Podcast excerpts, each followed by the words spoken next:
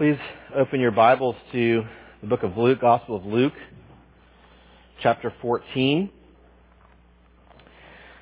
We're going to continue looking at a passage that we started studying last week. If you'll remember, Luke chapter 14 verse 1, Jesus had been invited to dine at the home of a Pharisee ruler on the Sabbath day. And Luke records a rather lengthy account of what happened at this meal. The whole dinner is recorded in Luke 14 verses 1 to 24.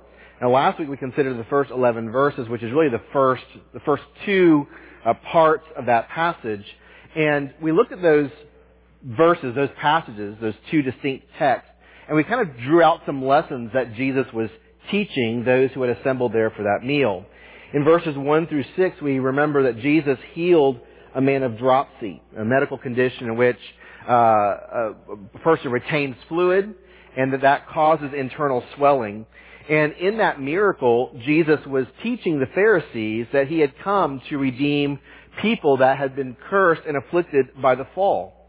The lawyers and the Pharisees thought that because of their piety and their obedience to the law that they had some kind of special standing before God, that they were okay, that they were just fine. But Jesus here was showing them that they did not really recognize their true spiritual condition. He revealed through this miracle their need for salvation and also the fact that God had sent him, Jesus, the Messiah, for that very purpose. That Jesus came as God's representative, as God's Messiah to redeem them from their own sinfulness and truly bring them into the kingdom of God. In verses 7 through 11, Jesus taught them, taught the lawyers and Pharisees at that dinner, that humility was an identifying mark of the kingdom. And that those who truly would follow after Jesus must practice humility. Remember that Jesus uh, saw the invited guests as they were coming in jockeying for the best seats at the table, an action that really illustrated their own haughtiness and their own pride. Instead, Jesus told them a parable calling them to humility. Not just in terms of their relationship with one another, although that was important, but even more so in their relationship with God. Especially in light of the fact that they should humble themselves by recognizing that Jesus was indeed God's Messiah. And that in order to enter into the kingdom, they must repent of their sins and believe in Him. Remember, Jesus gave us that, that great principle in verse 11, for everyone who exalts himself will be humbled, but he who humbles himself will be exalted. He was saying there that God would exalt them by giving them a place in the kingdom, by giving them true eternal fellowship with Him if they humbled themselves. If they humbled themselves in their recognition of Jesus and their, in their recognition of, of what they really were and, and what their true spiritual need was. But if they would refuse to humble themselves, God would humble them. He would humble them eternally, not just in for a few moments or in terms of this life only, but He would humble them eternally by judging them for their sins. The sin especially rooted in pride, a pride that exalted themselves before God. And today we're coming to the last two lessons at this dinner, verses 12 to 24. Jesus is still here around the dinner table, around the table with the host and the guests that he has invited. And he continues to teach these lessons that are, that, that really touch on the importance of humility. Again, humility both in terms of our human relationships in this life, but also in terms of our relationship with God, in terms of, uh, uh, in terms of our eternal life, especially in how we will participate in the kingdom of God. So if we'll look at the text beginning in verse 12, Luke 14 verse 12, and read down to verse 24 he, that's referring to Jesus, said also to the man who had invited him, When you give a dinner or a banquet, do not invite your friends or your brothers or your relatives or rich neighbors, lest they also invite you in return and you be repaid. But when you give a feast, invite the poor, the crippled, the lame, the blind, and you will be blessed because they cannot repay you. For you, you will be repaid at the resurrection of the just. When one of those who, had, who reclined at table with him heard these things, he said to him, Blessed is everyone who will eat bread in the kingdom of God. But he said to him, A man once gave a great banquet and invited many. And at the time for the banquet, he sent his servant to say to those who had been invited, Come, for everything is now ready. But they all alike began to make excuses. The first said to him, I have bought a field and I must go out and see it. Please have me excused. And another said, I have bought five yoke of, yoke of oxen, and I go to examine them. Please have me excused. And another said, I have married a wife, and therefore I cannot come. So the servant came and reported these things to his master. And the master of the house became angry and said to his servant, Go out quickly to the streets and lanes of the city and bring in the poor and crippled and blind and lame. And the servant said, Sir, what you, has, what you commanded has been done, and there is still room. And the master said to the servant, Go out to the highways and hedges and compel people to come in, that my house may be filled. For I tell you, none of those men who were invited shall taste my banquet. We can see, I think, two parts to this passage verses 12 through 14 where Jesus is teaching on the importance of generosity, and verses 15 to 24 where Jesus tells a parable about how one participates in the kingdom of God. So let's look at these uh, in, in, order. So again, if we're kind of piggybacking on last week's lesson, again, there are four, sort of four scenes with four lessons. So I'm going to continue on. If last week we saw lessons one and two, we're going to now see lesson number three. And that lesson is this, that those who follow Jesus practice humility by showing generosity to the needy. Those who follow Jesus practice humility by showing generosity to the needy. Again, we see this in verses 12 through 14.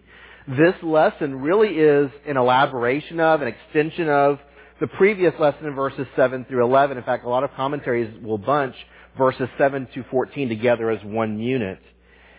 I think it's a, a, a, special example of what Jesus is talking about in verses 7 through 11, that one way that we can practice humility is by generosity, especially by showing a kind of generosity that cannot be repaid. Now, let's be honest. We are selfish people, are we not? Selfishness and pride lie at the heart of our sinfulness. We believe in our heart of hearts, as just natural human beings, that it is more blessed to receive than to give. That is sort of the natural disposition of the human heart. In the center of our selfish hearts, it is natural to think how we might gain from other people.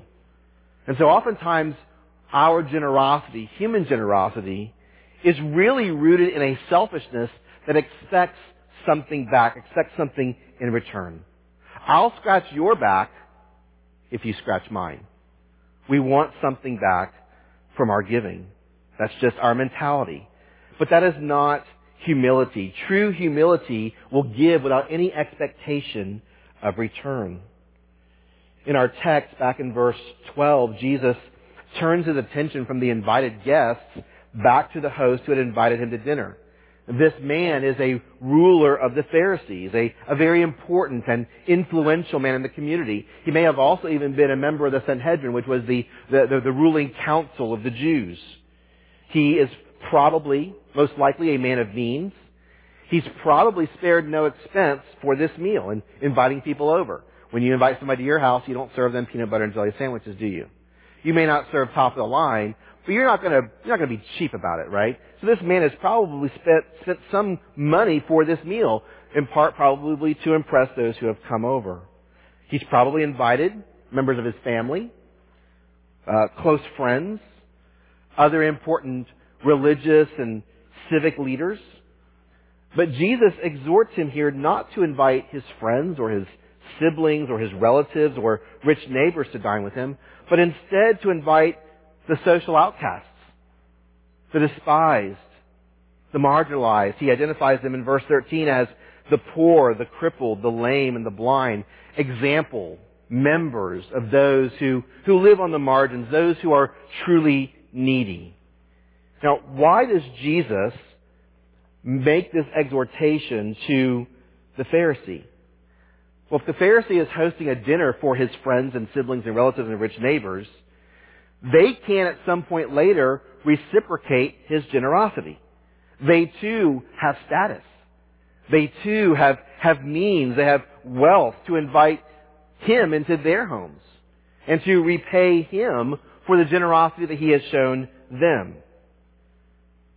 But the poor and the crippled and the lame and the blind, they don't have such means. They can't throw a banquet. They can't invite him over to dinner, at least not one that would be expected for a man of his social standing. They cannot repay him. And so if the Pharisees invites the least of these to dine with him, he will be doing it solely and completely for their sake, for their benefit. They have nothing to give. He has nothing to gain. That's true, genuine generosity. It's born out of a sincere humility. That's the kind of humility and that's the kind of generosity that marks the kingdom of God and that must mark the followers of Jesus. True generosity gives of its own accord. True generosity comes out of a heart of love and service for others, knowing that one cannot and will not receive back in recompense for what has been given. Now, just so that we don't make the mistake and go too far with this, Jesus here, I don't think, is forbidding meals with your friends and your family and your neighbors, right? We love Chris's parents are in town. We now are able to get together for meals. This is not forbidding those kinds of meals to share together. Jesus is not saying don't ever have any of these kinds of meals, but I think he is saying don't allow them to be exclusive. It's not that you can never dine with friends and family, but Jesus is calling us to be generous to those who cannot repay, to those who live on the margins of our lives, to those who have needs that we can meet. Part of true discipleship is not restricting ourselves to comfortable relationships, but giving ourselves to people who make us uncomfortable by their social standing. And although our church is probably a little bit more homogeneous than other churches, I was thinking last night of the example in 1 Corinthians 14 where the wealthy and the poor were coming together for church service, but they were eating separately. These kind of things that Jesus is calling to us here certainly can be for those outside. and should be. It's a, it's a way of evangelism. But even more so within the body of the church. We ought not to divide ourselves by, by social status or by, by economic position or, or social standing. That we as the body of Christ should come together as one, where we can give to others who are in need and not expect anything in return. Now, why would Jesus give this instruction? I think that there are a couple of, re- actually there are four reasons why I think Jesus would give this instruction to this Pharisee. Let's start with the, the most immediate, in terms of the context. The immediate context here, Jesus is speaking to a leading Pharisee. He's speaking to those others at the table, other Pharisees and lawyers who were, again, people of means and, and people of status. We know that based upon the, the situation back in verses 1 through 6, that Jesus knew what was in their hearts.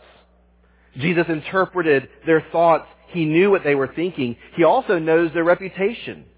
He's seen their conduct and behavior. And he knows that the root motivation for all that they do is pride. The Pharisees have no problem showing hospitality to one another because they love one another. But they love one another selfishly. They love one another because of what they can receive from one another. They love one another because they're all alike. They all have the same social standing, the same financial position, the same religious convictions. They are comfortable with one another. They relate to one another out of a self-serving love, a self serving motivation. They are serving one another because of how they will be served by others. And that is rooted in pride. Pride is motivating, motivating their relationships, and that kind of pride is antithetical to the character of God and to the character of the kingdom. Now again, remember, these are lawyers and Pharisees who thought they were okay with God. They thought they had right standing with God. And yet their lives look so different than the character of God. So Jesus here is really calling the lawyers and Pharisees out. He is exposing their sin. He's pointing them to the character of God. He's calling them to repentance and to look to Him, to look to Jesus as the ideal character, as one who shows unselfish love, selfless love, and service to others. Second, I think Jesus' instruction here to the Pharisees and lawyers reminds them and reminds us of God's heart for the needy and the marginalized. And throughout the Old Testament, God reminded the Israelites to show compassion and poor for the sick, the widow, the orphan, and the foreigner. Obviously, the Pharisees and the lawyers here have given lip service to what has been clearly revealed in the Old Testament. They have outright ignored the provisions given in the law, which again is ironic because they claim to obey the law faithfully. And so Jesus here is rebuking them and calling them to account. They should call and invite the poor and the needy, the crippled, the lame, the blind to their feasts, if nothing more than to imitate God's compassion for the dispossessed. If nothing more than simply obeying the law of God. This is God's heart. This is what God had revealed in the Old Testament. God is concerned for the needy, which gets us, I think, to the third reason why I think Jesus gives this teaching, gives this exhortation, which is that this scenario here, this instruction, illustrates the gospel itself. The kind of generosity to which Jesus calls us is the kind of generosity that God has shown to us in Christ. Right? The Bible uses the images of, of poverty and disease and disability and blindness as descriptions of our spiritual condition. These are all things, these are all conditions that have resulted from the fall. And they're illustrations to us of what we really are spiritually. We've been seeing that throughout the Gospels, right? That when Jesus does these miracles, He's doing a physical work in their lives, but He's using them as illustrations for who He really is and what He has come to do and what is the nature of His kingdom. Out of His compassion, out of God's compassion for us, out of His pity for us in our need and helplessness, God purposed to save and redeem us as His people. He sent His own Son into the world to die for our sins and to bear the judgment of God for those sins. And in return, more than just simply forgiving us of our sins, Jesus, actually God, through Jesus, calls us to the banqueting table. He calls us to His banqueting table. Not just for a single meal, but for an eternal feast. This is the ground and center of Jesus' ministry. This redemptive purpose. This is why Jesus came. He came to make us right with God so that we might fellowship and feast with God forever.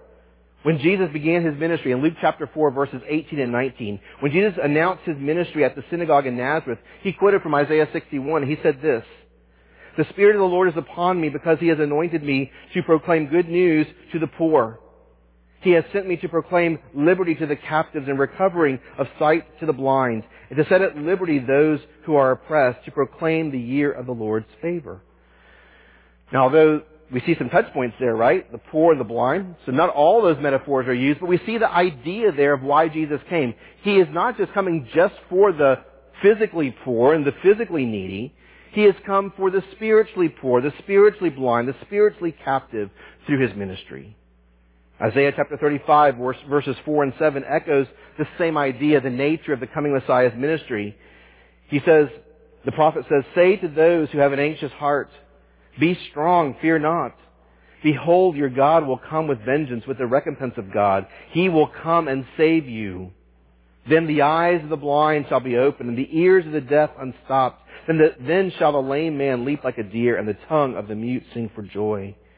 For waters break forth in the wilderness and streams in the desert. The burning sand shall become a pool, and the thirsty ground springs of water. In the haunt of jackals where they lie down, the grass shall become reeds and rushes. Do you see the compassion there of God? For those who are needy, for the poor and for the blind and for the deaf? What generosity we see in Christ's ministry to us. And again, why would God do this? Why would God do this? The answer, friends, is only grace. God does this to be gracious. He does it out of a heart of love for us. His generosity here comes to us by grace. That's what it means to give. To truly give is to give by grace. And we know that His generosity is real because we cannot repay Him.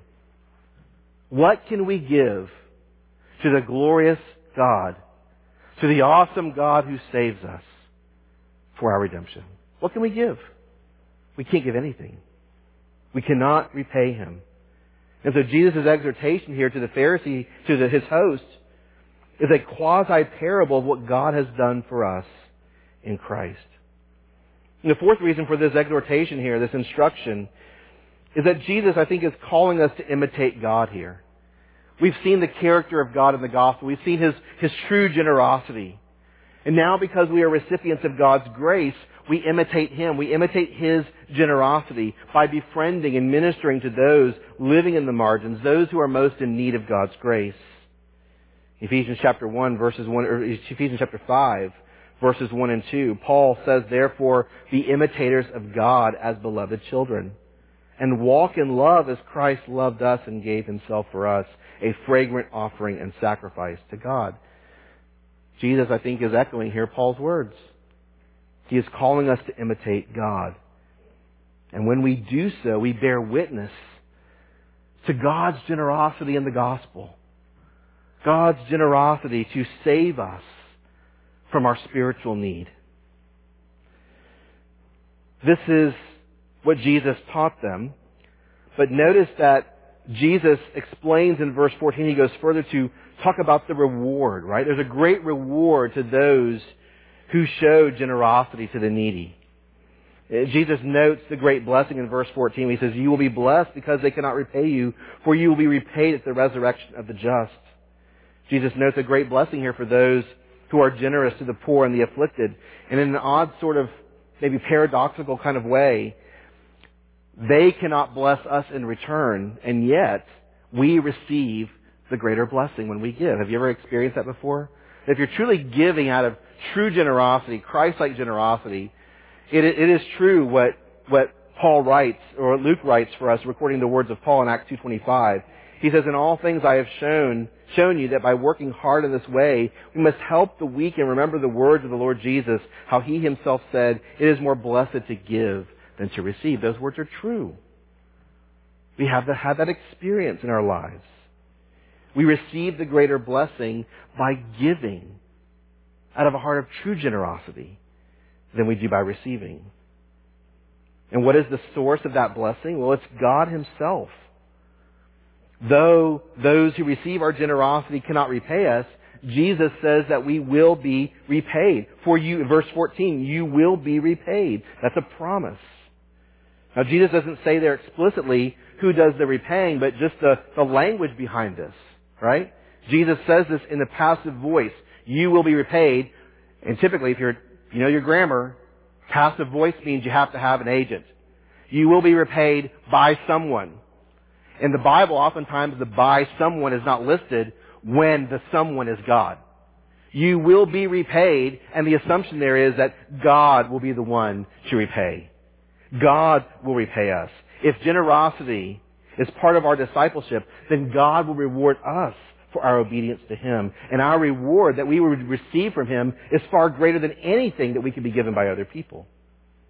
Even the word blessed in verse 14 is a word that points to God as the source of blessing. This is the word that's typically used to speak of divine blessing. It occurs in the Beatitudes in Matthew chapter 5. Blessed are, right? All those blesseds. That word there is a word of divine blessing. That God Himself blesses His people. And notice the greatness of that blessing. When does God repay our generosity? It's not that we give in expectation that God will return that reward to us now, but that reward comes, He says, at the resurrection of the just. At the end of time. On that great day when God draws history to a close and raises our bodies in resurrection glory, then He will reward us. Not with temporary earthly trinkets, but with glorious eternal rewards that, that moth and rust cannot destroy and thieves can never break in and steal. What motivation then there is for us to humble ourselves and to be generous to those in need. Our God delights in our generosity and He will richly reward us for it. So that's the third lesson, verses 12 through 14. Jesus here at the dinner table is teaching the lawyers and the Pharisees, but even more so us as his followers, that as disciples of Jesus, we practice humility by showing generosity to the needy. That brings us then to the fourth and final lesson, lesson number four. Jesus warns against missing the kingdom of God. Jesus warns in verses 15 to 24 against missing the kingdom of God. Jesus had just made that exhortation in verses 12 through 14, and one of the invited guests heard what Jesus said about generosity. He responded with his own comment. He says in verse 15, Blessed is everyone who will eat bread in the kingdom of God. So in light of the, the neediness and desperation of the poor and the crippled and the lame and the blind in this life, there will be no lack in the kingdom of God. Though there is neediness now, there will not be forever, and those who are in the kingdom will be eternally satisfied by what God provides. And perhaps this guest is just meditating upon this fact. And he is exclaiming here the great news that in the kingdom of God, we would feast at Messiah's banquet at the end of the age. But there is one thing that is a little bit troubling in what he says. This man thought about the kingdom of God as merely something future, as something that is only still to come, something that he and his fellow Pharisees and lawyers looked forward to with great anticipation. And certainly that is true. There is a time coming when the kingdom will be in its fullest manifestation, its fullest glory. The future messianic banquet would be a time of great celebration and joy. God's people would fellowship with God, as we see symbolized that, by that meal. The, again, in, uh, in, the ancient world, the meal times were times of fellowship. We even experience it today, right? Whether we have a, a, church luncheon or whether we have one another over to our homes and we share meals together, there is a, something special about the fellowship that takes place around a meal, around a table. And so if the poor and crippled and blind and lame are there, uh, they, they too would be satisfied to the fullest degree. Right there with the Pharisees and the lawyers. But this man lacked understanding in thinking that the kingdom was only something in the future. In fact, he tells, he corrects this man by telling this parable, that's sometimes called the parable of the great banquet in verses 16 to 23. In that parable, a very wealthy man planned a festive banquet. He sent out invitations to many people, much like we would do for a, a wedding reception, for instance. But when you get a wedding reception or maybe a, a, a, an invitation or invitation to a graduation party or birthday party, there's usually set in there in that invitation the date and the time when you are expected to show up. But the invitation system in ancient times was kind of a two-part thing. There was an advance notice that one was, was going to host a, a meal or a banquet or a feast of some sort. And those guests would RSVP, yes, I will, I will come and I, I, will, I will be there. But then when the banquet was ready, a, another invitation, sort of a follow-up invitation we sent to let the people know who had RSVP'd, now is the time to gather together. Now the feast is prepared. Now the feast is ready. And those who had already sent in their previous invitation, those who had already responded, RSVP'd, saying they were coming, were expected to show up. They made a commitment to show up, and now they should show up. But these guests, so that's what happens here, right? The, the, the, master sends out his servant, the invitations are given, the positive responses are received. Then when the banquet is actually ready, he sends the servant out again and lets them know the banquet is ready, now is the time to assemble. And the guests started making excuses as to why they could not attend. And Jesus provides three examples here in verses 18 to 20.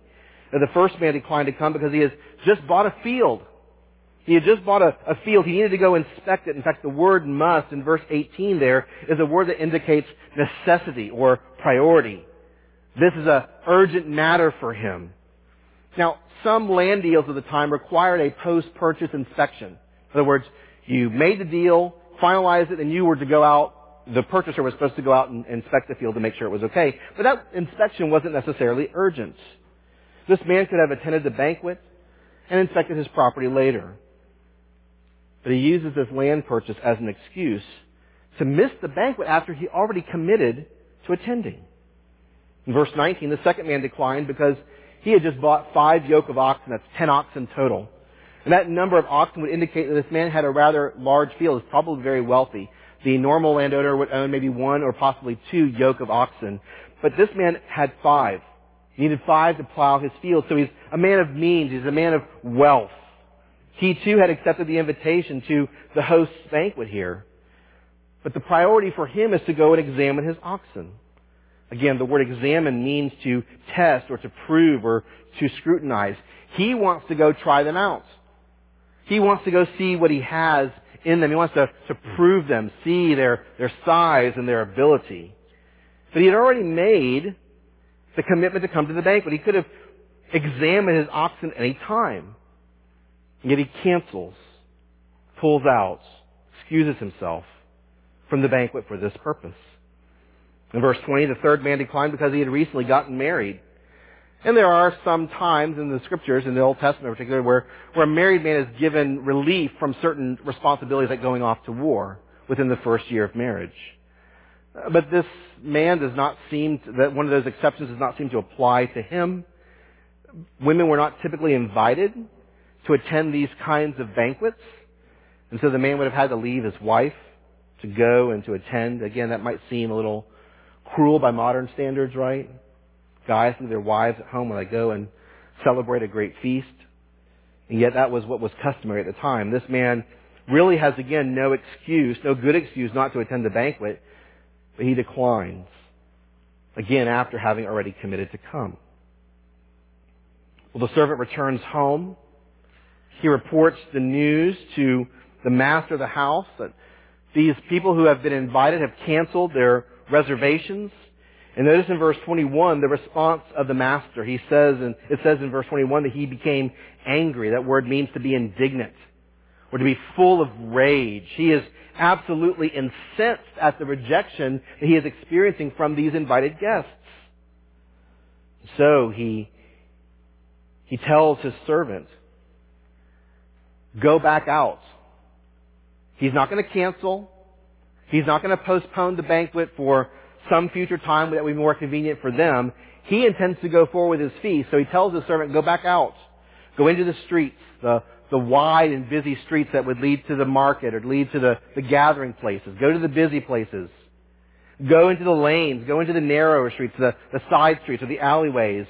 And invite not people, but again, the, the needy, the, the poor and the crippled, the lame and the blind, those whom Jesus exhorted the Pharisees and lawyers to invite to their own banquet back in verse 13. He, he indicates here that those needy people would respond positively if they were invited. But the servant, I love it, I love the servant's response here. He has already anticipated his master's request, right? He knows what his master's going to ask him to do. He's anticipated that. He's already invited the needy people to come. And yet there's still room for more at the feast. And so the master gives additional instructions in verse 23.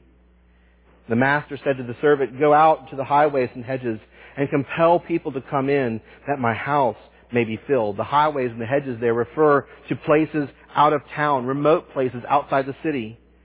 The highways were the, the places that led out of town to other places, surrounding areas. The hedges were typically what served as fences around fields and vineyards that were often, again, outside in the countryside. In other words, the master is calling people from outside of town, probably even people he doesn't know, calling them to come to his banquet so that his house may be filled, that it may be filled to capacity. And again, he tells the servant here to compel people. That word typically means to force or to require. Now, it's not against their will. We would interpret it in this case to maybe be more urgently persuade, to appeal to them, urgently compel them, urgently, uh, uh, uh urgent, uh, uh, strongly urge them to come to this meal. The servant is to go out and make a compelling case that will induce outsiders to come make the long journey to this banquet. Notice again in verse 23, the master desires his house to be filled. He does not want a poorly attended banquet. He is throwing a feast. He is sparing no expense. He wants people to come and to enjoy this banquet. He wants a full celebration with the maximum number of attendees as possible. And notice that Jesus concludes the parable with a note about the original invited guests in verse 24. He says, For I tell you, none of those men who were invited shall taste my banquet. The banquet's not been postponed to a later date. He doesn't reschedule to make it a more accommodating time for his guests.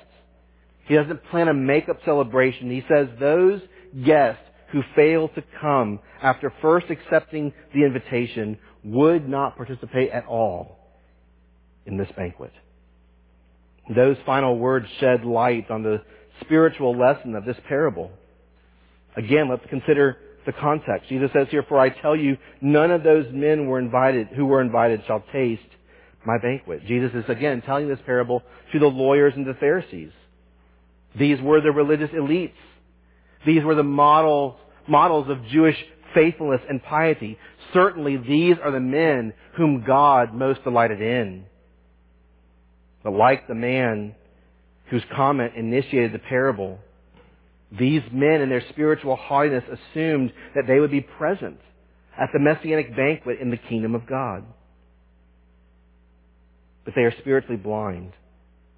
And in their blindness, they did not recognize the fact that the kingdom of God was not simply future, it was present. It was here. It had arrived in the person and ministry of Jesus. And we can see here how the invited guests of the parable, we can see a parallel in how the invited guests of the parable and how the Jews of this time, Pharisees and lawyers, how they responded to the announcement of the kingdom, right? Just as the invited guests in the parable accepted the initial invitation, so also the Jews, as the descendants of Israel, had accepted the Mosaic covenant as God's invitation to live with them, live with Him in relationship. Paul, when he is speaking about Israel, reviews their special status as God's people in Romans chapter 9 verses 4 and 5. He says they are Israelites, and to them belong the adoption, the glory, the covenants, the giving of the law, the worship, and the promises. To them belong the patriarchs, and from their race, according to their flesh, is the Christ who is God over all, blessed forever. Amen. Israel's participation in the Old Covenant, covenant signaled their willingness to live in relationship with God. And when the New Covenant was announced by Jeremiah and Ezekiel and the ongoing prophets, their continuation in the Old Covenant signaled their hope and expectation for the new when it arrived. They were living under the Old Covenant in anticipation of the New Covenant that was to come, so that when it came, they could participate in that. But just as the invited guests refused to attend when the announcement was made that the banquet was prepared and ready, so also the Jews failed to enter into the kingdom when God when Jesus announced that it had arrived. They rejected the invitation in order to pursue the trivial religious matters that they were caught up in. So like the host of the parable who invites the poor and the needy and those out of town, Jesus extended the invitation to enter the kingdom of God to those who were unexpected. He extended the invitation to the unlikely, those who we think would not attend, those we think probably shouldn't be there, right? To the ordinary people, to the sinful people like tax collectors and prostitutes, to the helpless, to the sick, to the needy, and even to the Gentiles. We can't help here but see a foreshadowing of the Gentile mission in this parable. What was rejected by the Jews is offered freely to the Gentiles. In fact, Christ sent out his servants, the apostles, into the world to compel them, to urgently persuade them, to strongly urge them to enter in a mission that continues today through the church. At the same time, because the lawyers and the Pharisees rejected Jesus and failed to enter the kingdom of God on his terms, Jesus says they will be excluded from the Messianic banquet. They will not eat at Christ's table. They will not only miss the blessing intended for them, they will suffer God's wrath for their rejection of His Messiah. How ironic then are the words of the man who spoke in verse 16. Blessed is everyone who will eat bread in the kingdom of God not recognizing that he would not be one of those people if he rejected Christ's Messiah. So we need to be mindful of the lesson here. First, we need to heed the warning of rejecting Christ and missing the kingdom of God. We must not be deluded by spiritual haughtiness or esteem ourselves more highly than we should or ought. We must not think that because we, but we attend a church or belong to a Christian family or perform certain Christian practices that we have a place in the kingdom. We properly respond to the invitation uh, that Christ gives to us to enter the kingdom of God by repenting of our sins and trusting in Christ, for Christ is God's provision for our salvation. We must not neglect or forsake the weightier matters of the gospel for the trivial and lesser matters of life. The danger of missing the kingdom, the danger of missing the messianic banquet is a very real danger. And so we should examine ourselves just as Jesus called the Pharisees and the lawyers to make a real examination of their lives. Have I responded properly to the invitation? Have I repented of my sins? Am I trusting in God's Messiah, Jesus Christ? Second, we must enter into the kingdom and take our seat at the Messiah's banquet. Jesus here is foreshadowing what is both, what is ours both now and in the future. As we enter into the kingdom, we have fellowship with Christ right now. We are fellowshipping with Christ right here in a corporate gathering of the church. We fellowship with Christ as we leave these doors and walk in Him throughout the week. We have fellowship with Christ right now, even now, in the midst of this present evil age. Aren't you glad for that beautiful respite that we have in Christ? That we live in this world that is so chaotic and tumultuous. That we have entered into the kingdom, that we have relationship with Christ. We fellowship, him, fellowship with Him even now. And brothers and sisters, the beauty of that is that that fellowship will never end. It will not end at death. It will not end when this life is over. It continues on into eternity. Hear the words of Revelation chapter 19, verses 6 through 9. Hallelujah. For the Lord our God, the Almighty, reigns. Let us rejoice and exult and give him glory, for the marriage of the Lamb has come, and his bride has made herself ready. And the angel said to me, Write this, Blessed are those who are invited to the marriage supper of the Lamb. That's us. That's what we can look forward to. That call first went out when Jesus began his ministry nearly 2,000 years ago. When he said in Mark 1.15, the time is fulfilled and the kingdom of God is at hand. Repent and believe in the gospel. And that call goes out today. It continues right now, even as I'm preaching, these very words, this very idea, this very truth is being spoken to us. If you're not a Christian, hear the invitation of the Lord Jesus to come to his banquet so that his house may be full and so that your joy may be complete. May God help us to learn these lessons.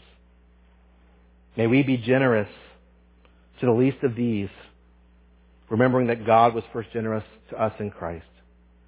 And may we hear and heed the warning of Jesus so that we will not miss the kingdom, but enter in and delight at Christ's banquet table forever. Let's pray. Lord, we thank you for your word. We thank you for the gospel truth in our passage in Luke, reminding us of what we really are, and reminding us, Lord, of who you really are, and reminding us of the grace that you have shown to us in Jesus. That though we are unworthy of relationship with you, you have made it possible for us by grace and by grace alone. Because you set your love upon us and in time, you sent forth your Son to come into this world, to live the life that we could not live, to go to the cross and die in our place, and be raised again, so that we could have life and fellowship with you forever. I pray, Lord, you'd help us to make an examination of our lives. If we call ourselves Christians, Lord, that we would not be deceived or deluded. That we would truly examine to see whether we have repented of our sins and are trusting in you. And that you would give to us the assurance of faith because of what Christ has done for us. We pray for those, Lord, this morning that don't know you. They've come in, Lord, maybe self-consciously, knowing that they're not a Christian or perhaps even just unsure. I pray that today, Lord, that they would see the glory of the gospel, the truth of the gospel. That it would penetrate deep into their heart, Lord, and that you would produce faith in them. Give them grace, Lord, to repent of their sins and to believe in Christ, and so enter into your glorious kingdom. May all that you wish to accomplish, Lord, through these words be accomplished for your glory and for our good. We pray in Jesus' name. Amen.